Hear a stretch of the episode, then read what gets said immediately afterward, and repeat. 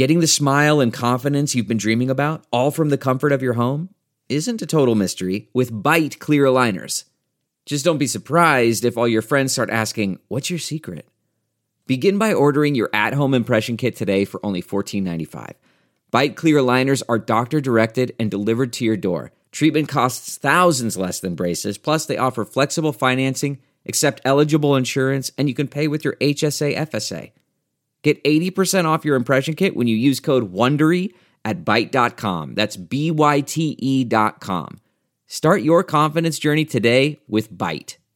Angie's list is now Angie, and we've heard a lot of theories about why. I thought it was an eco move. Fewer words, less paper. No, it was so you could say it faster. No, it's to be more iconic. Must be a tech thing. But those aren't quite right. It's because now you can compare upfront prices, book a service instantly, and even get your project handled from start to finish. Sounds easy. It is, and it makes us so much more than just a list. Get started at Angie.com. That's A N G I, or download the app today. This episode of The Protocol is sponsored by the Stellar Community Fund. Dive deep into the blockchain realm with the Protocol podcast with Coindesk founding editor of the Protocol newsletter, Brad Keoun, and tech journalists Sam Kessler and Margaux Nijkerk. They unravel the intricate technologies powering cryptocurrencies like Bitcoin and Ethereum, one block at a time. Just a reminder Coindesk is a news source and does not provide investment advice. Hello, and welcome to the Protocol Podcast. I'm Brad Keoun here with my co hosts, tech reporters Margaux Nijkerk and Sam Kessler. We're so excited about today's episode. We're going to dive right into the latest news and developments in technology behind crypto and blockchains. First, please do not forget to subscribe to our weekly newsletter, The Protocol, on Coindesk.com. It comes out on Wednesdays and it's really good. So, we're going to talk about some of that today and let's get right into it. And our first news story we're going to discuss. Margaux, this was such a fun story you did. Uh, the, the headline is Zuzalu Vitalik Buterin led retreat in Montenegro inspires grants for Zu-Villages. It's like a lot of things that people probably have no idea what any of that is. But Margaux, I think you wrote about Zuzalu. You were probably the first person to do a really cool feature story on Zuzalu. Start with telling people what that is and then transition into what this latest story is. Yeah. So Zuzalu was a conference that was held back. It was a two month long, I would, I should call it an event, not really a conference that was held back from March to May in Montenegro. And it wasn't necessarily crypto focused, but there was a lot of presence from figures in the crypto blockchain industry, including Vitalik Buterin, the co-founder of Ethereum, was one of the folks that started this event. And it was an invite only exclusive gathering for 200 people. It was kind of a little bit obscure in terms of finding out who these 200 people were, like why were they invited, what was the process behind it. Also, like there wasn't a whole lot of press about it at the time except for like selfies that were being taken on Twitter with Vitalik because these, you know, these people that were there for 2 months like were able to live together, play together, go to parties together, to go cold plunging together because this was on like a Mediterranean town. But the idea was that like this event was really about longevity and about like health and the future. And so that's how sort of crypto came in into that technology. I mean, I wasn't there.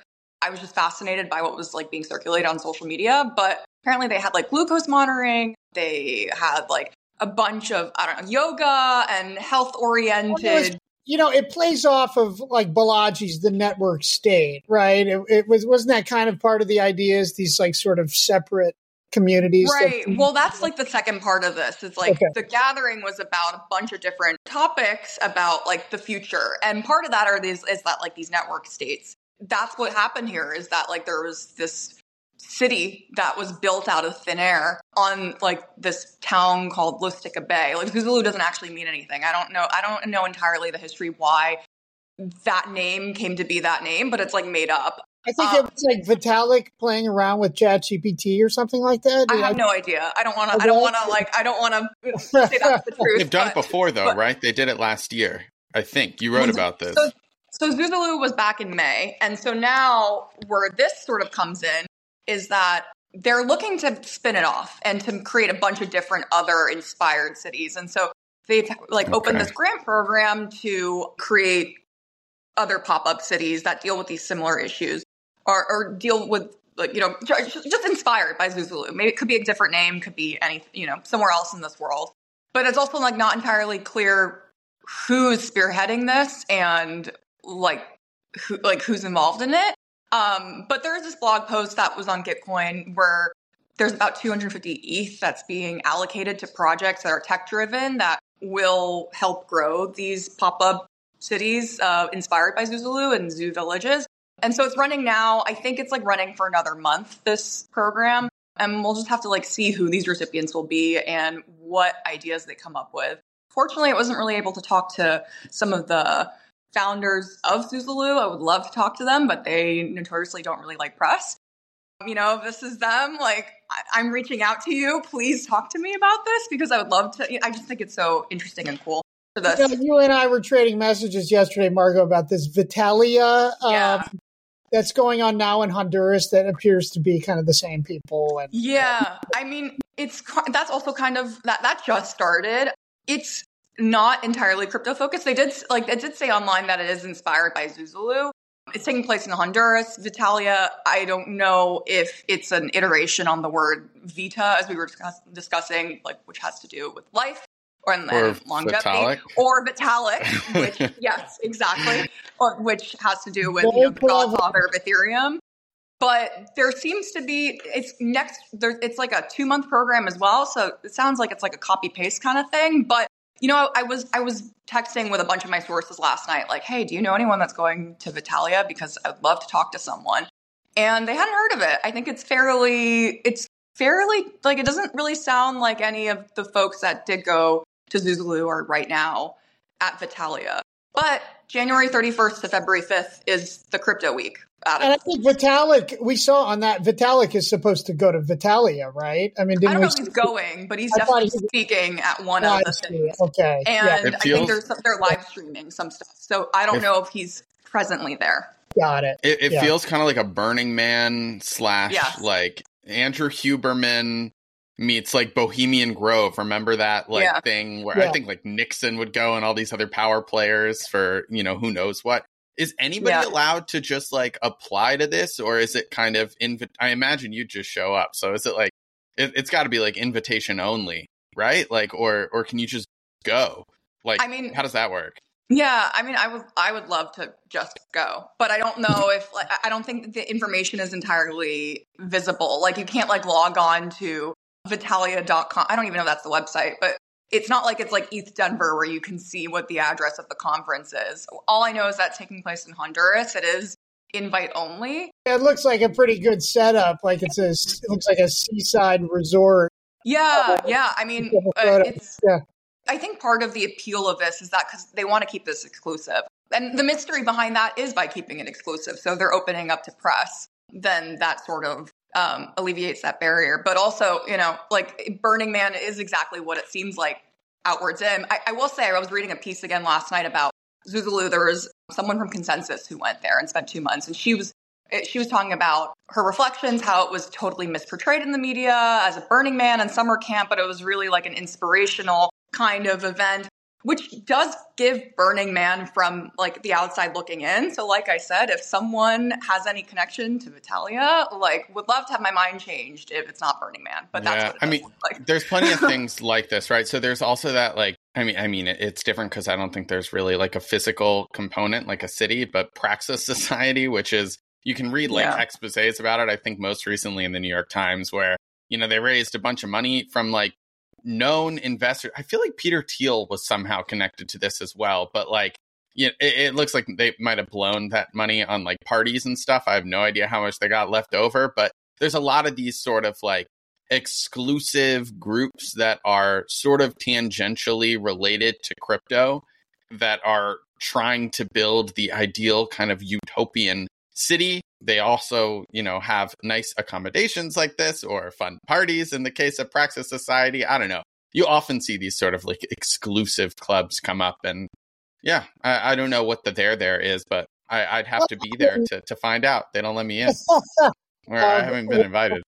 We'll, we'll, if you can get the invite, Sam, uh, we'll we'll run it up the flagpole, see if CoinDesk will pay for you to go down to Honduras uh, with Margaux. Please, but uh, you know, just it's sort of we should probably move on to the next topic. But you know, I mean, it's interesting. Just you think about, you know, Zuzalu, you're two months with people. You must make pretty solid connections with them, you know, and that is, you know, as we know from just conventional business world, it helps to have those solid connections in your career and you know, just kind of putting juxtaposing that with sort of some of the ideals of decentralization and blockchain and it's the community in charge. And then, you know, meanwhile, there's, you know, certain groups of people who are really kind of behind a lot of it and so close to each other. But anyway, I don't know. I th- think that's kind of interesting. But all right, speaking of people being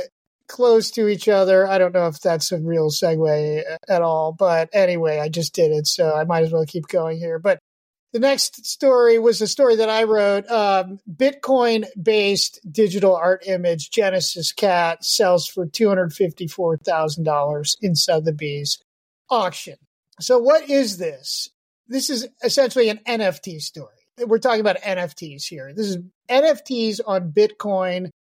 And of course, remember we remember a few years ago when there was just absolute NFT mania, and there was the the Beeple, and you know there all this uh, digital art going for crazy money, and obviously you know the crypto punks, the bored apes, and just going for mind boggling sums of money. And then they started selling these things at some of these traditional auction houses, like Sotheby's and Christie's and I mean the New York Times was writing about it. And then the big development last year was the release of the Ordinals protocol. Uh, Casey Rodarmor, who was you know on our most influential list, and I was just listening to his, his their Hell Money podcast last night. It's actually really good.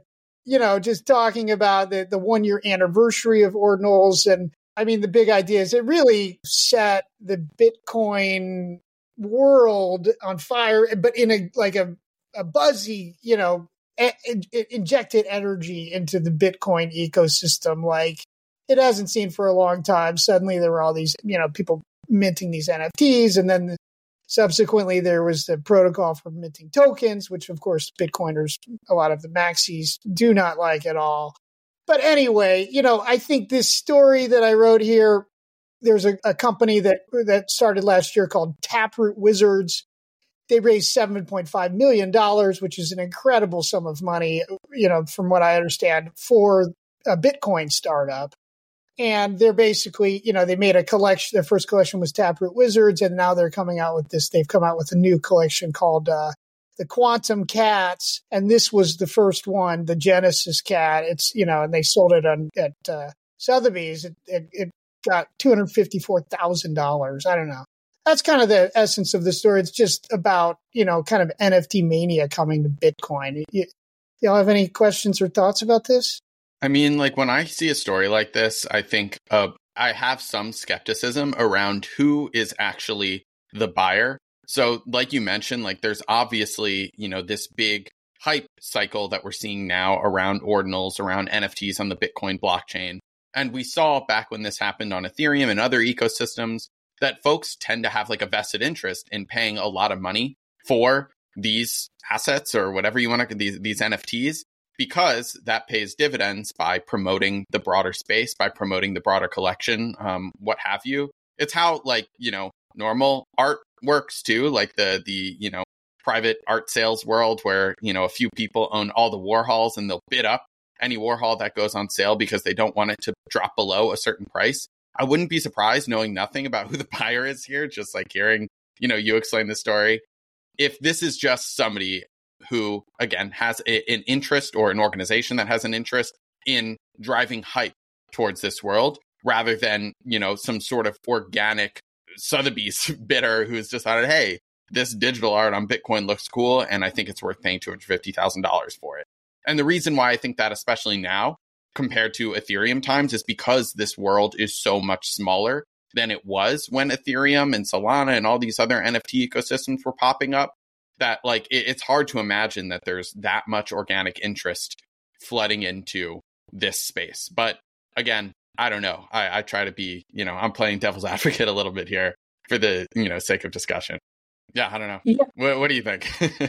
From the Ethereum perspective, I think like you know when you can or at least in, in blockchains you can so easily fall down like a rabbit hole right and so for as someone who's like peeping in like doesn't really keep as much you know track at, with bitcoin but peeping in sort of from the outside like that's what it seems like is really what the big innovation like where the innovation is happening on bitcoin today and i'm curious brad like as you follow this is is this truly where the innovation is happening on Bitcoin? Because Bitcoin's always been regarded as like digital gold, don't touch it, it's only for for transactions and and for money.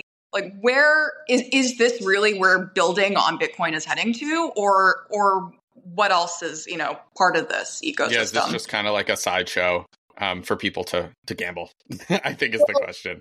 You know, there's a lot happening on Bitcoin all of a sudden there was, uh, uh, in fact, there was just a report out. Jamie, Crow- our colleague Jamie Crawley wrote about it about all the uh, Bitcoin Layer Two development.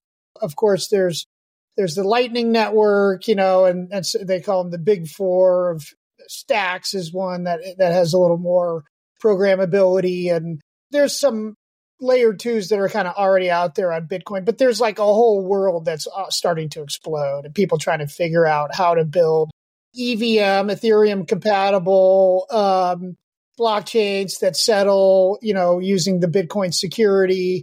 You know, one of the things that they say about ordinals, the difference between ordinals and I mean, we, we're getting kind of deep, maybe too deep here, but you know, ordinals like one thing about it is that it's all on the chain, right? Whereas the NFTs often it's just kind of like a marker and then it points to some data that's stored on Filecoin or something, you know, but the debate has yet to be, I think, fully settled, you know, in terms of what is Bitcoin going to be. The thing that's winning is the anti censorship, I guess. It's like, you know, it's like no, but no single person's going to decide what is going to go on there, you know. But I don't know. Does that answer your question, Sam?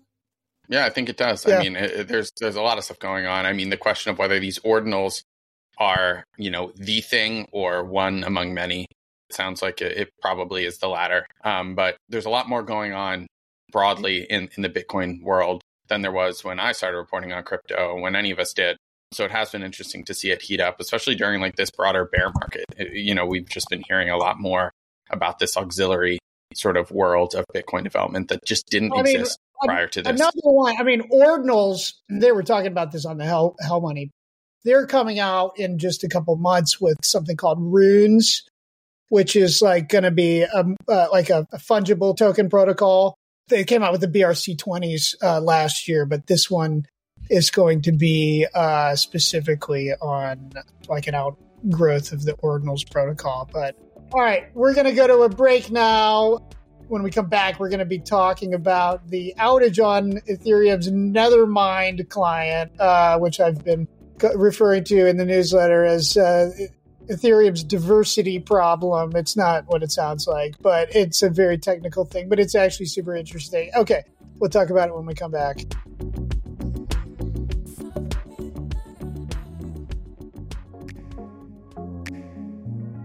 Have a blockchain project idea and need funding to make it happen? Look no further. The Stellar Community Fund is here to help bring your project to life on the Stellar Network. This year alone, over $10 million in XLM awards have been allocated across more than 100 innovative projects. And your idea could be next. Approved project submissions can receive up to $100,000 in XLM per project. So head over to communityfund.stellar.org to get started.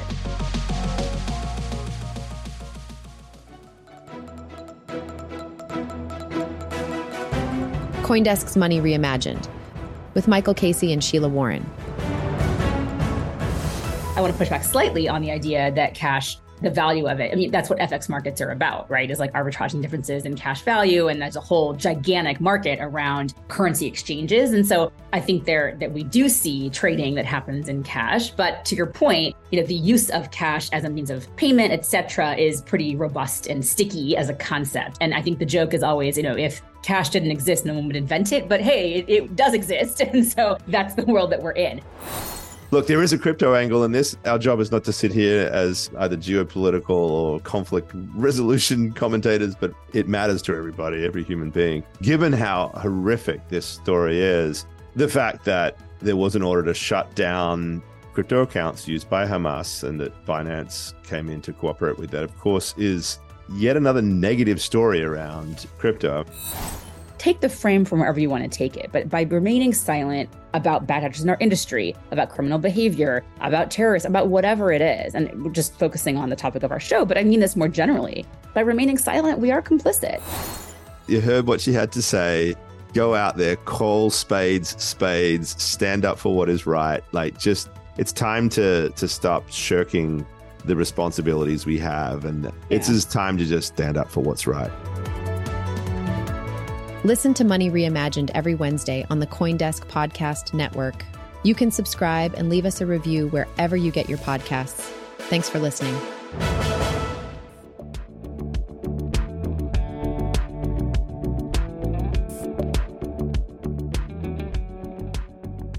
And we're back.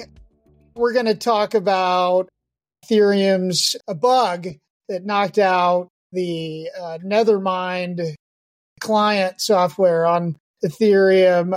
Sam, you you dug into this story. Why don't you just give us a brief uh, s- summary of what what the story was?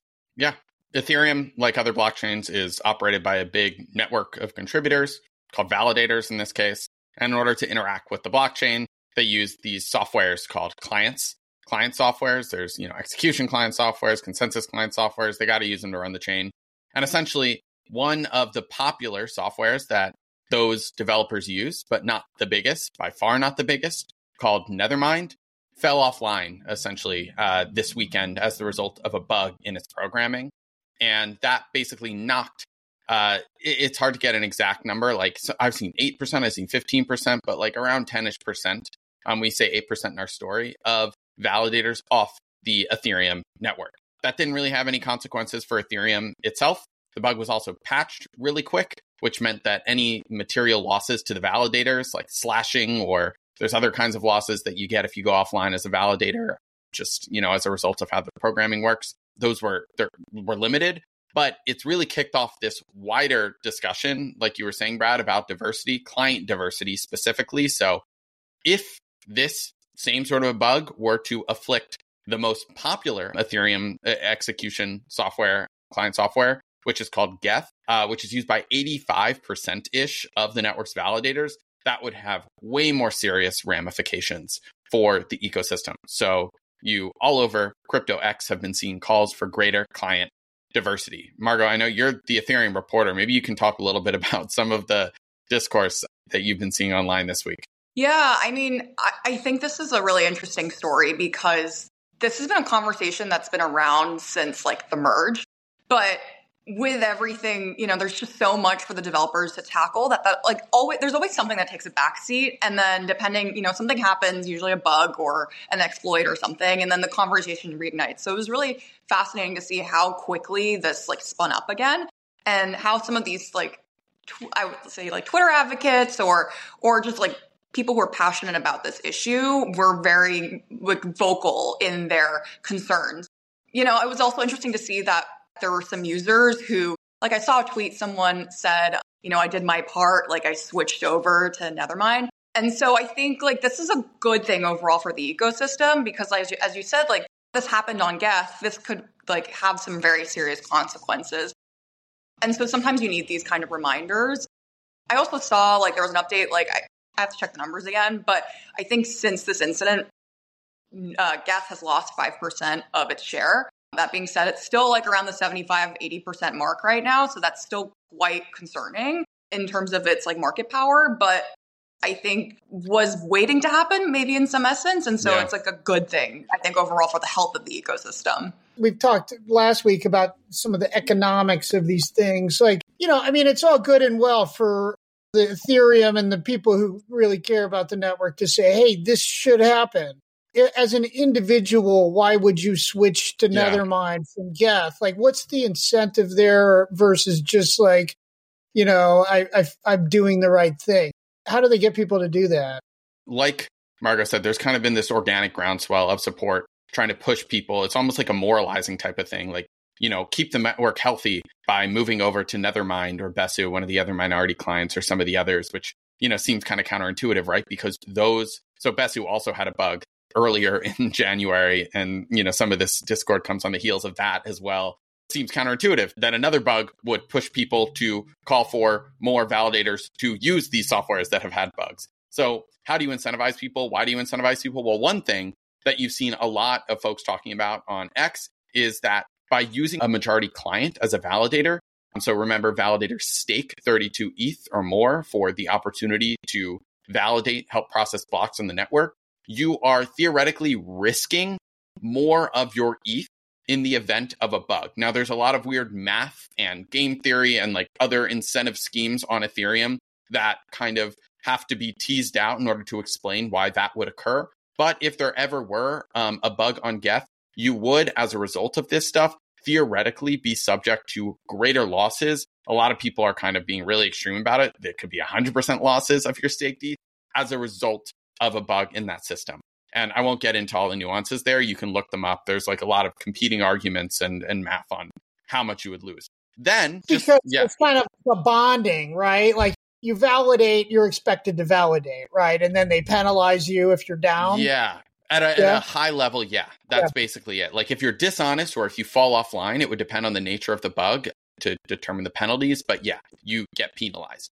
But again, these other things had bugs. So why should people move to them? Well, ultimately, in the grand scheme, they have been improving. And if you are using a minority client, you don't stand to suffer that much if that minority client falls offline or something else. And one of the sources that I talked to actually, you know, Dan Huang, he's a validator specialist, and he had an interesting take on this where he saw it like as a total silver lining and a proof case that for him, people in, in his view, validators don't actually do their research into other clients. He thinks that yeah. it's basically like a sort of bandwagon thing that people are using Geth. Geth is developed in large part by the Ethereum Foundation and a team there, but the Ethereum Foundation also funded development of Nethermind. It's not like these are competing softwares with one another. And Dan basically says like, hey, a lot of people just like aren't doing their research into how these um, how these other clients work, and they're doing the whole I like basically if everybody's using a, a, a certain software, nobody's going to penalize them. If you're like the intern deciding on what validator software you're going to use at some random validator upstart, no one's going to penalize you, even if Geth falls offline, because it's the thing that everybody else was using. So a lot of this is just like, you know, a consequence of, you know, people just being lazy in his view. These are big players in blockchain. And so, like Sam said, like it's just, in this case, it's a matter of just following what everyone else is doing but these minor clients like have like reputable teams i would say. So it's I just mean, a wait kind of thing. i mean you you, you kind of raise you know something interesting. So there there are so there's execution clients and then there's consensus, consensus. clients. yeah. You know uh, we won't get into the differences there but you you kind of run both basically.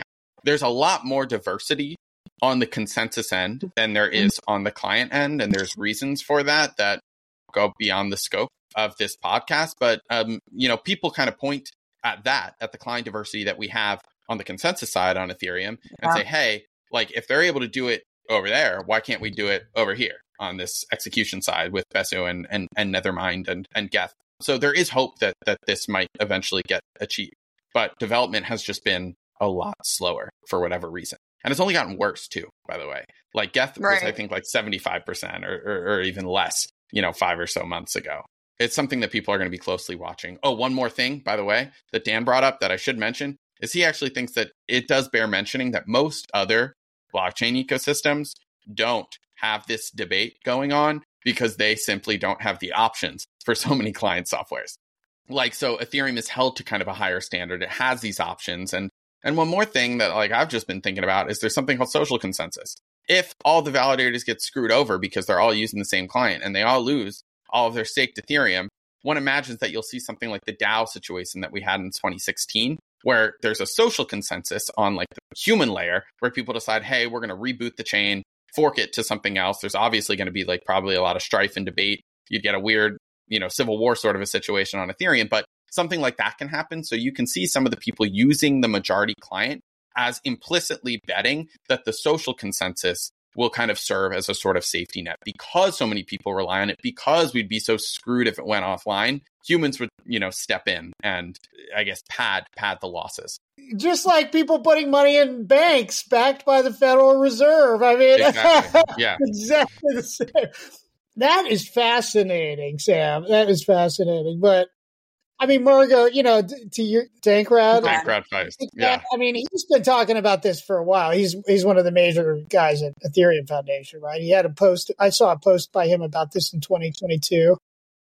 Mm-hmm. Yeah, I mean, I mean, a lot of these folks have been talking about this for a while. I'm thinking about Micah Zoltu. He's not he's not a a dev, but he's a big like Ethereum philosopher. He joins in on the meetings. So a lot of these folks, like pers- internet personalities, a bunch of people who also were quoted in Sam's piece. I can't remember specifically, but feel feel free to chime in and give them credit where credit is due. But a lot of them have moved this conversation forward, and I think this is a this is their moment to make their point as well. Yeah, I yeah. mean, the piece also brings up like a lot of the focus has not been on, I, I guess, the broader validator community, but on specific validators. Because remember, Lido, Coinbase, yeah. Kraken make up the lion's share of validation of the stake on Ethereum.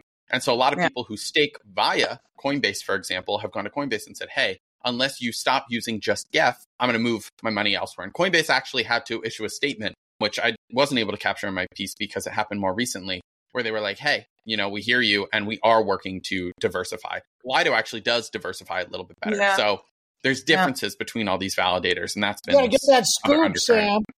Uh, the scoops happened. Um, they they scooped us by by making the statement. when they do um, something, um, uh, you know, we should probably wrap it up. But you know, Ethereum's market cap two hundred seventy billion dollars. This is a very valuable thing that humans have created, and it's still in its adolescence, right? Well, I mean, with Lido, people talk about the centralization risk there and now you know here's the people talking about the the lack of diversity in clients. And there's all these kind of like things that if you sort of home in on they're kind of like red flags but everybody sort of suspends judgment because it's new like we're still making this thing right? I don't know. Margaret what do you think about that yeah, I think there's a, there's a lot of problems going on in, in Ethereum, and we talk about it a lot on here, right? Like whether it's yeah. about NFT, whether it's about centralization, infrastructure, centralization issues, layer two infrastructure, centralization issues. Like there's a whole lot of issues, but I think because the market cap is so big, those are highlighted more than in any other yeah. protocol, and also just like the ethos of a lot of the people who um, are building this blockchain really want to like part of that is that they really want to be held accountable so that it is this decentralized fair incredibly neutral platform for most people so if it's not about client diversity we'll be talking about mev some other week or we'll be talking about centralization yeah. it'll yeah. always be something right now it's it's the focus is client diversity yeah so. yeah fascinating yeah. all right that was a great discussion, probably longer than you would have liked, Michelle Musso, our producer, who's listening. but uh, anyway, thank you both for this great discussion. And that is it for this week. Thank you for listening to the Protocol podcast. If you have any questions about any stories or comments, please, or news tips, scoops, we want scoops. Or Margaux wants um, the scoop. An invite to Vitalia. um, please reach out to us at podcasts at coindesk.com, subject line the protocol. You can also listen to us weekly on Coindesk Podcast Network or wherever you get your podcasts. Also, please subscribe. We said this, but you can't say it enough. Please subscribe to the newsletter, The Protocol, on Coindesk.com. See you next week.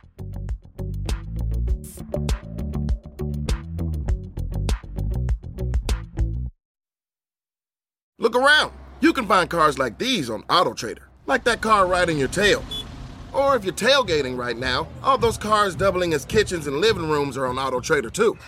Are you working out and listening to this ad at the same time? Well, multitasking pro, cars like the ones in the gym parking lot are for sale on AutoTrader. New cars, used cars, electric cars, maybe even flying cars. Okay, no flying cars, but as soon as they get invented, they'll be on AutoTrader. Just you wait. AutoTrader.